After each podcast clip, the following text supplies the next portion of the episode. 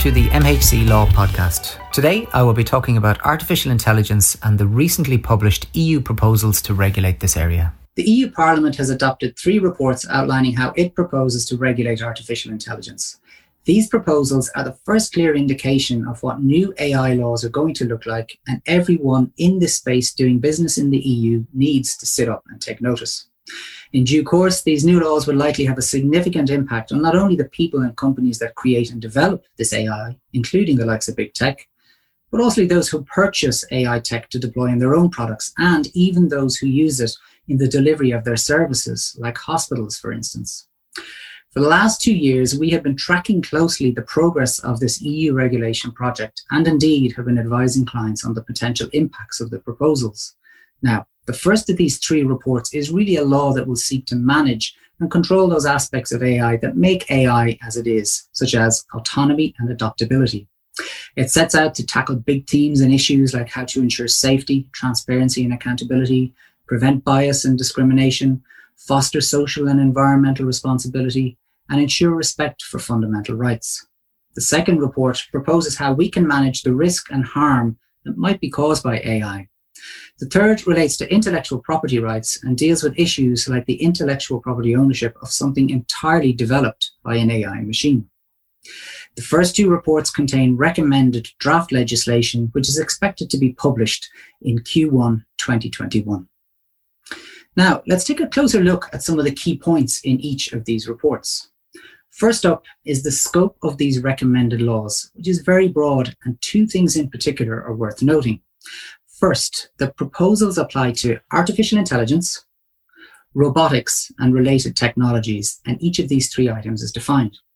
They broadly cover AI software and hardware systems, which is the artificial intelligence piece, physical machines with AI capability, which is the robotics piece, and other technologies such as those capable of detecting biometric, genetic, and other data. That's the related technologies piece. Secondly, regardless of where the AI was created or produced, if it is available on the market in the EU, it will be regulated. Now, not all types of AI will be significantly impacted. This brings us to the concept of high risk AI, which is the real target of these recommended new laws. Indeed, this will be the threshold by which AI companies will need to measure their tech to see if it will be subject to these new wide ranging rules. The definition of high risk AI is quite long winded and complex, can broadly be summarized as AI which is assessed on objective criteria to involve a significant risk of injury or harm that can be expected to occur to individuals or society in breach of rights. Really, only time will tell as to how that will be interpreted. However, the annex to the draft regulation does provide some clear guidance on what high risk AI does include. It calls out eight broad sectors that will be classed as high risk, such as employment, transport, and public sector. In addition, it calls out 14 broad categories of uses and purposes of AI, which will be classed as high risk. These include recruitment, medical treatments and procedures, automated driving, electoral processes, and waste management. Given the broad scope, it's safe to assume that almost all AI developers and deployers will need to undertake some form of assessment to see if they fall within the risk criteria. So, what happens if your AI is high risk? The proposal envisages mandatory compliance assessments for high risk AI products and voluntary certificates of ethical compliance for those who want to apply. The process of certification is to be carried out locally at member state level by supervisory authorities. Essentially, high risk AI will need to be certified for compliance before the product can go on the market. So, how do we achieve certification of this high risk AI? Six categories of obligations are set out in the draft proposal.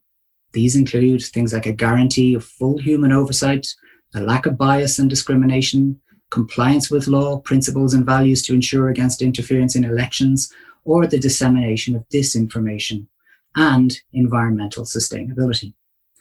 No fines for lack of compliance are yet proposed, but anyone will have the right to seek redress for injury or harm caused by the development, deployment, and use of high risk AI. Now, what we have been speaking about up until now is a proposal for a new law for the regulation of AI based on those aspects of AI that are unique to AI and not currently regulated in the EU. Now we move on to the report regarding ex- changes to existing EU civil liability laws.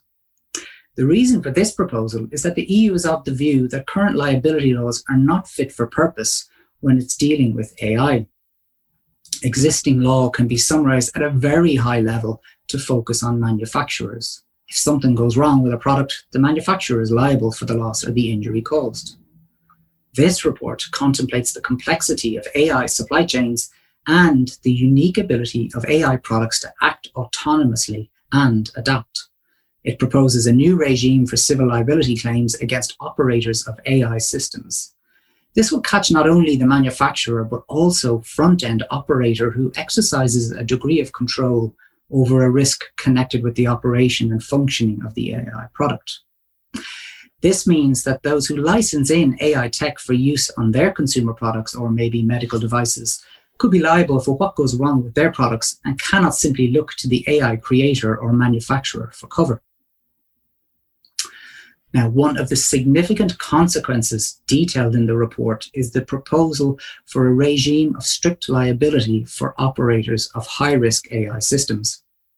They will be strictly liable for any harm or damage that was caused by that AI system. So, if you are deploying third party high risk AI in your product and you do what is required to integrate that AI correctly, but a consumer is harmed by the use of that product, then you could be held liable along with the AI developer or manufacturer for the harm caused. This is a big change to the current law. Compliance with the proposal for deployment of high risk AI will, of course, assist with mitigating that risk.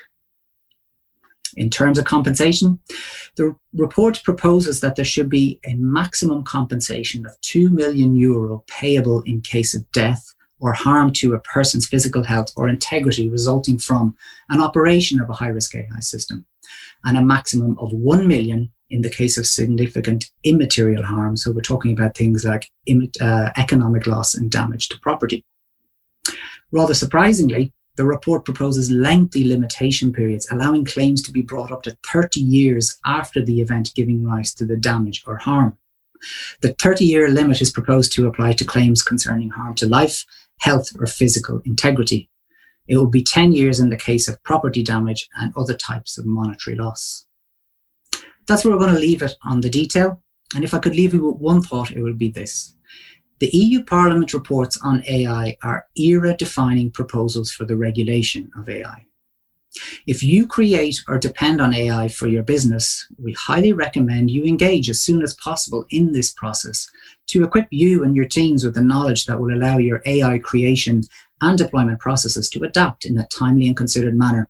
No one likes to be in a rush when it comes to matters like this. Thank you for listening, and you can get details of all our podcasts and events at mhc.ie.